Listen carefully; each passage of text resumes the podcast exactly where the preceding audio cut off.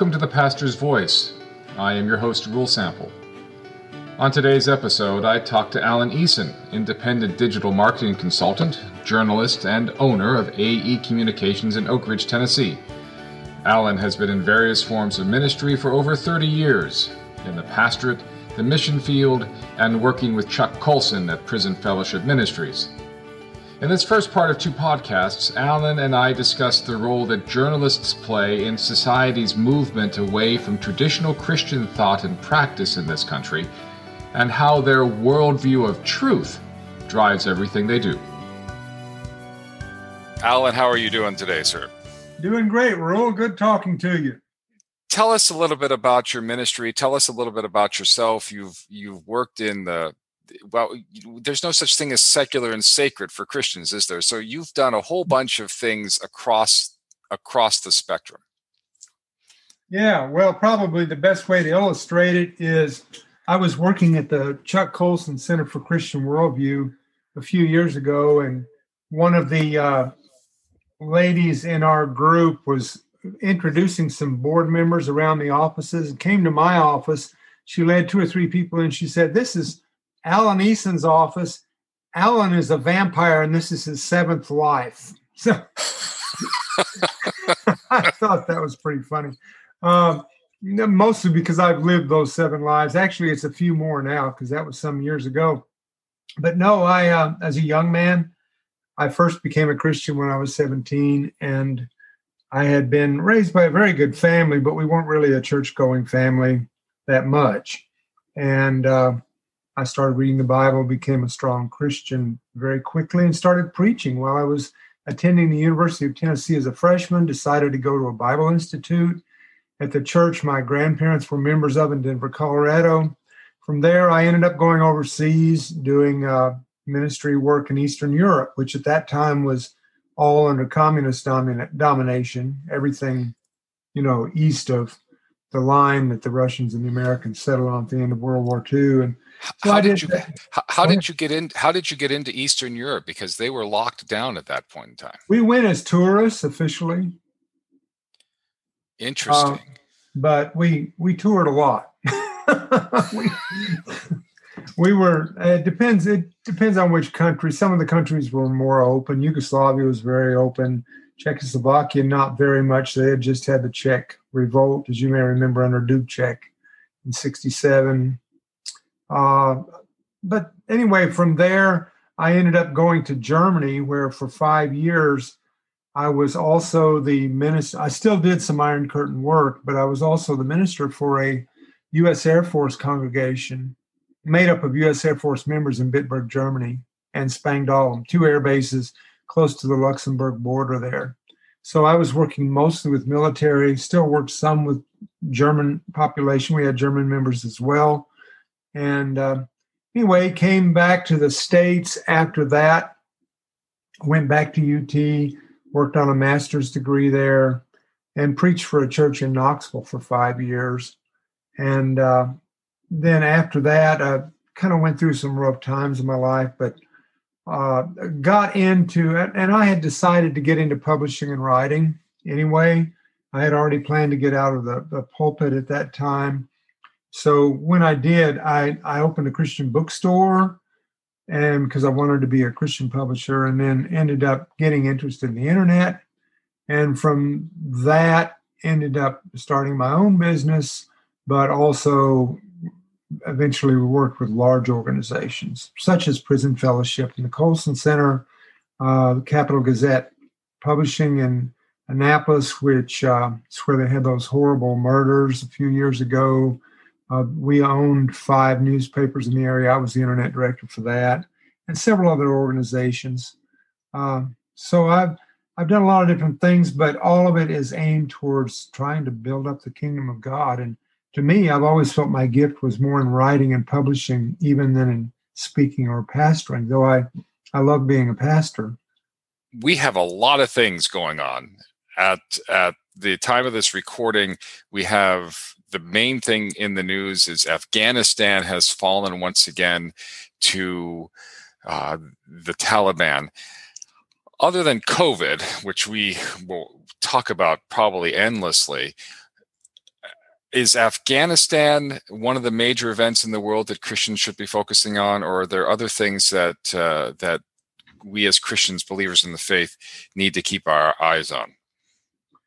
Well, there's been an ongoing litany of things for particularly the last, I would say, 12 to 14 years, where we've been losing our religious freedoms. We've been losing our freedom to speak uh, in this country, in the United States.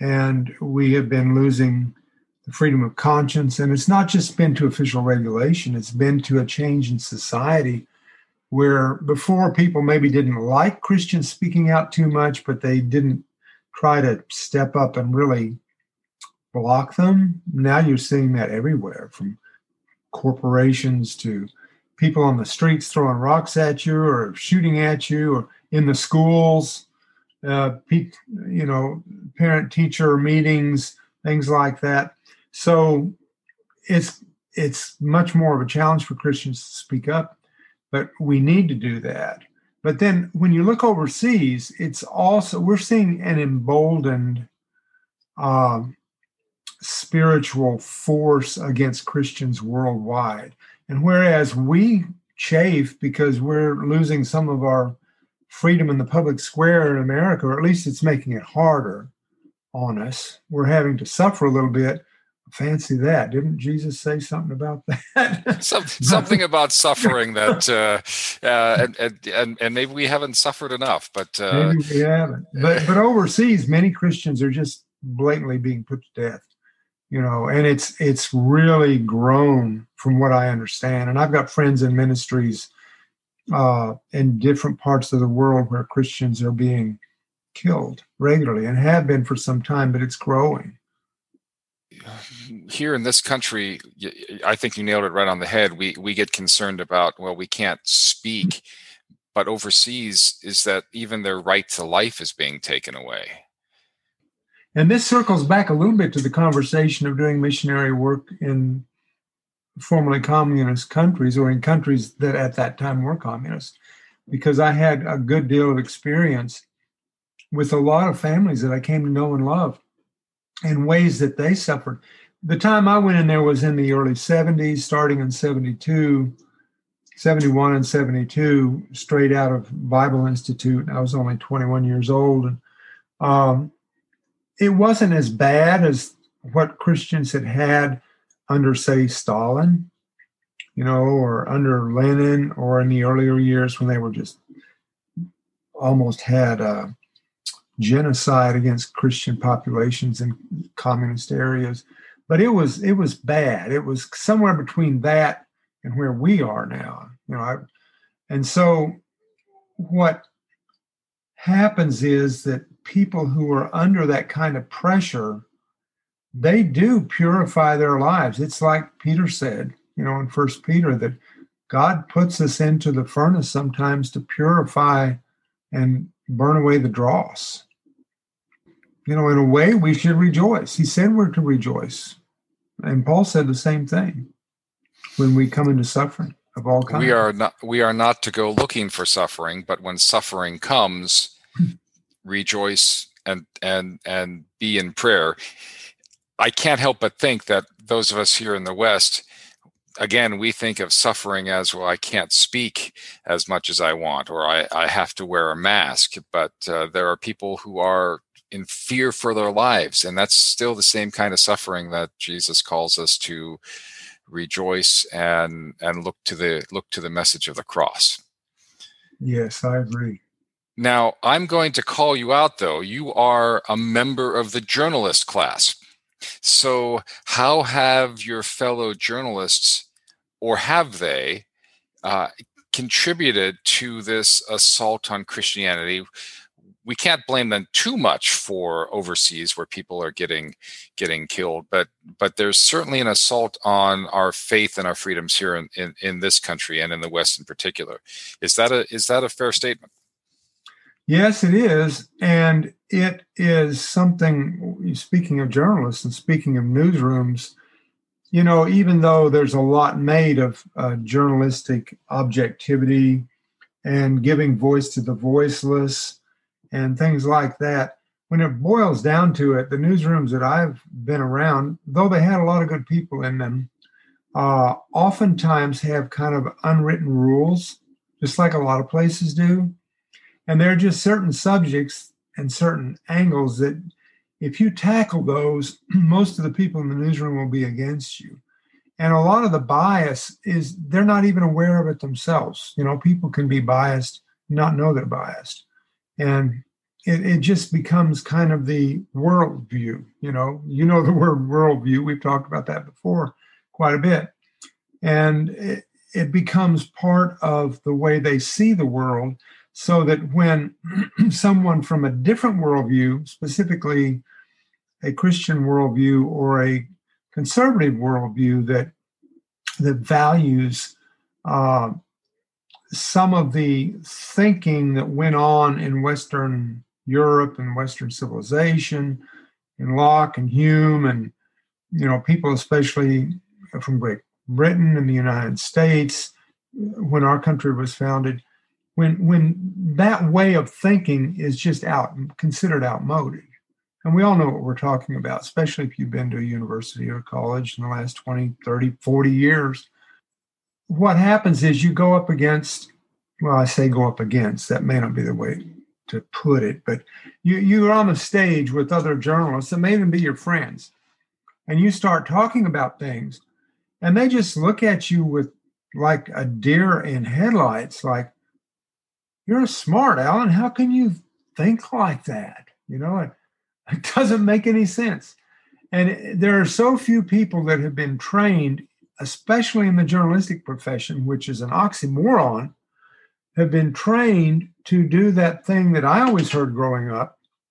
And that was that a truly educated person is able to hold two opposing positions in their mind at the same time and see the benefits and the weaknesses of each.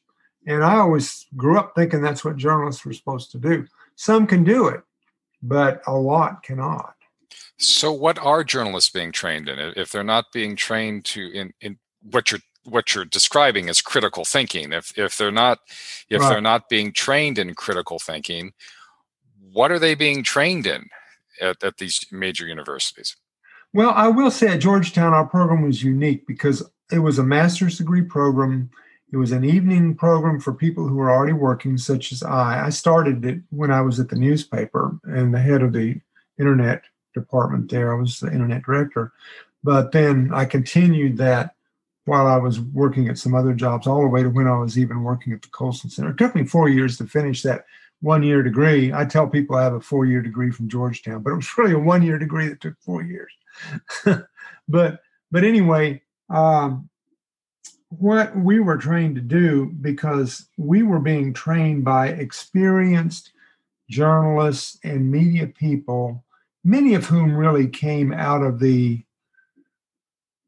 60s, 70s, 80s, 90s. They had more of the older standards, and they would come in and be a professor in the evening. All of our courses were in the evening and at night. And so a lot of them were still working. Some of them were bureau heads, some of them were editors in chief of nationally known things. There, the, half of them at least had one, at least one Emmy award and other awards. Really good journalists, and most of them, I think, still had a lot of the ideas of being able to be objective in your reporting and in your investigation and your thinking. Uh, they weren't maybe able to teach critical thinking, which was necessary. Uh, uh, we had a journalism ethics class that was required and it was done. It was taught by Alicia Shepard, who was the ombudsman for NPR at that time. And she was very good. Uh, and so the way she taught ethics, because even though it was a Catholic university and Georgetown was is run ostensibly by the um, the order there of the Jesuits that that manages the university at the highest level. And they did require, and they're fairly liberal, as you probably know, but they did require that we have an ethics course and it would be taught ethics. And but in the course, rather than teaching like a Christian worldview or even exposing people to a Christian worldview, or even, as I said, a worldview from 200 to 300 years ago, a Judeo Christian worldview that was prevalent in society, they took more of the tack of, all right, here are all these philosophers. Uh, take each of these philosophers and everybody give a report on one or the other. The class will discuss how each of those philosophers would cover the news. You know, well, as you know, uh, most of the more modern philosophers had a very modern way of doing it, and truth was relative. And truth. So, so if nobody if nobody picked a Christian philosopher, the Christian idea wasn't even brought into that class. Not really, and even the idea of truth wasn't um, really grappled with. You know, it there there's kind of a sub level of postmodern thought that whatever you see as truthful in your life is truth to you, and everybody should accept it as truth, uh, rather than what is the real objective truth out there. Which is interesting. It seems to me that the the focus of a journalist is to get to the truth uh, to to report the truth, uh, to uncover the truth. And when you're not even talking about what is truth in in journalistic training, that's an issue. Yes, it is. And to many of them, as I said, they really believe that what they the way they see things is the truth. And there tends to be a consensus in a lot of newsrooms because I think what 90% of American uh, newsrooms and journalists are considered liberal or vote Democratic or both, somewhere like that. So Which goes, there's a consensus, and they feel because there's a consensus that is the truth. Which which goes back to what you were talking about is that they don't even know they're biased because they are surrounded by people who think the same way they do. So how in the world can they think that there are other other thoughts out there? Or they they look at the thoughts and the the, the movements th- that uh, are out there as being outside the norm because they think the norm is is what their what their group think is. Exactly. I'll give you an illustration. Uh, to graduate from our program, we had to do a capstone project, and I was a new media journalist. That was my training, and so I was going to do a video project, a ten minute mini documentary, and we had to choose a subject. I chose the subject um, freedom of religion. I brought it up. I had to bring it up to a board of professors. Uh, some of these you might even know their names. One had been CBS News producer, Connie Chung, and others for a number of years. Another one was editor in chief of a pretty liberal magazine, national magazine, and several on that board. And I brought it up and I said, that's what I'd like to do my work on. And of course, I was working with Chuck Colson at the time and we were doing a lot of work on Breakpoint and in the Colson Center about threats to growing threats to our freedoms of religion and of conscience in the United States. Uh, I think some of them knew it, some of them probably didn't even know where I worked. But when I brought that up and I submitted a proposal I worked on all weekend, gave it to him, just came back real quick. It said, it said no, rejected. And the reason there's already been enough written on the freedom of religion. no. And, yeah, and this was like 2011. So, I mean, this is when the conscience cases were really coming forth, even to the Supreme Court, one after another after another. You know, you've heard about the flower shops and the bake shops and all those people who couldn't even refuse to take on a job that they felt like would require them to create a work of art celebrating something that they thought was wrong, sinful. And that's freedom of religion and everyday life and freedom of conscience for sure.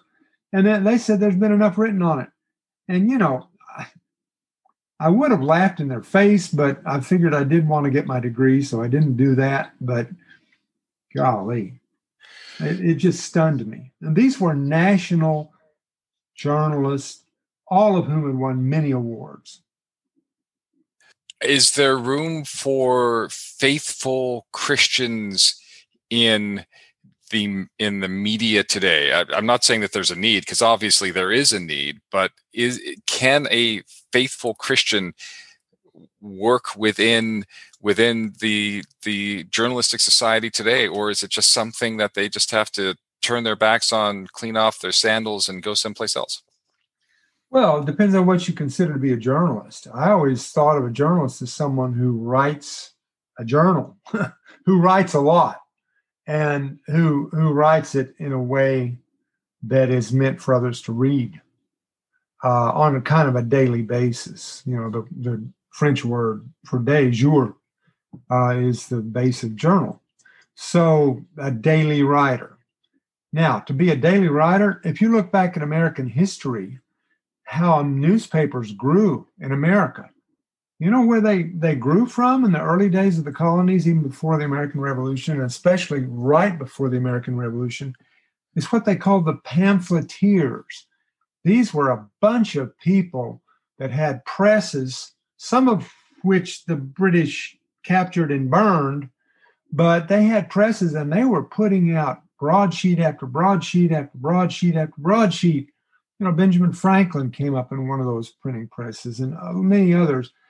They didn't most of them didn't hold anything back and a lot of them were very christian and a lot of the pamphleteers actually came out of the uh, first and then later second great awakening where they were printing tracts.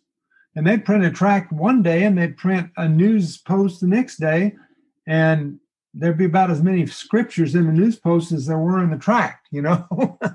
And so that's our history and that's a lot of the history of where our country got its diversity of religion and conscience from these people demanding their right to be heard. That's it's a journalist that's a journalist to me. It's interesting that our founding fathers who had a christian worldview themselves made it their first priority to protect the freedom of of journalists Absolutely. and others. It's it, it, it, whereas we see in in emerging countries today that are not Christian based, freedom of speech goes right out the right out the window, and oh, journalism oh, is an instrument. I'm sorry. Journalists journalists are at the top of the list of people to be eradicated when you get a tyrant taking over uh, Bernard Goldberg, you probably know the name. He wrote that yes. book, uh, uh, Bias. He he once, uh, when he talks to students who are going into journalism, he he would ask, well, "Why are you going into journalism?" And they would say, "So I'm so I could change the world." And his response to them was, "Then why are you becoming a journalist? your your job is not to change the world. Your job is to is to present the truth of the world and let others change it.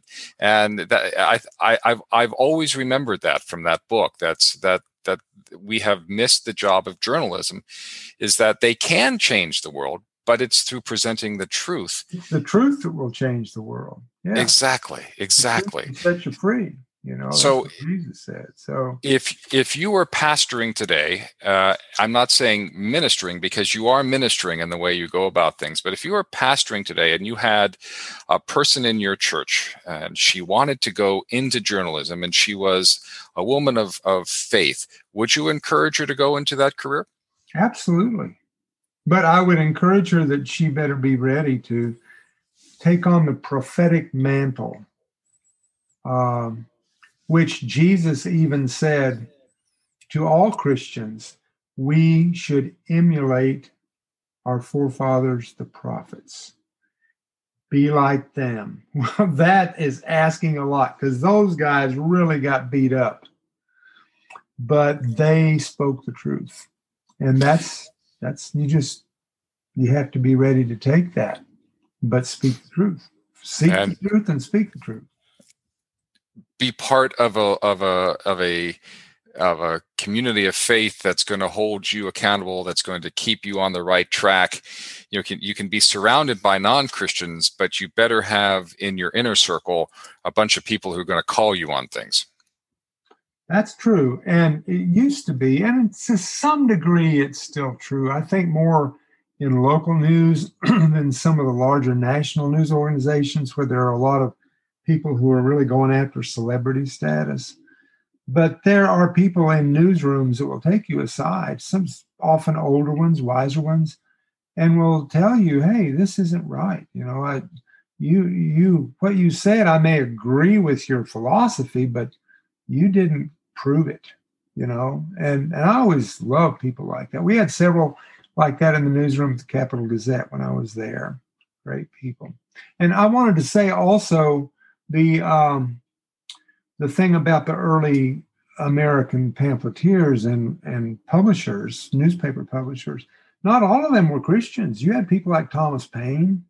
Uh, you had a lot of deists at the time. Benjamin Franklin was more of a deist, although he did acknowledge God and he did even encourage the Continental Congress to pray on different occasions and things like that. I think the but, best thing that I think the best thing can, that can be said about Ben Franklin's spirituality is that it was complicated.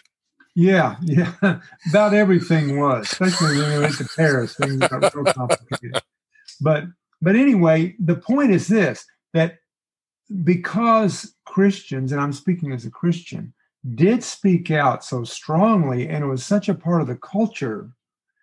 Even those who didn't necessarily call themselves Christians, when they wrote and spoke, they felt they needed to imitate that same openness and objectivity to truth. And I'm not saying that all Christians were always objective. There were there were some that wrote things in the New England colonies that I would heartily disagree with, you know, but still, just more than anything, the freedom for them and for the dissenters, the ones that dissented with them.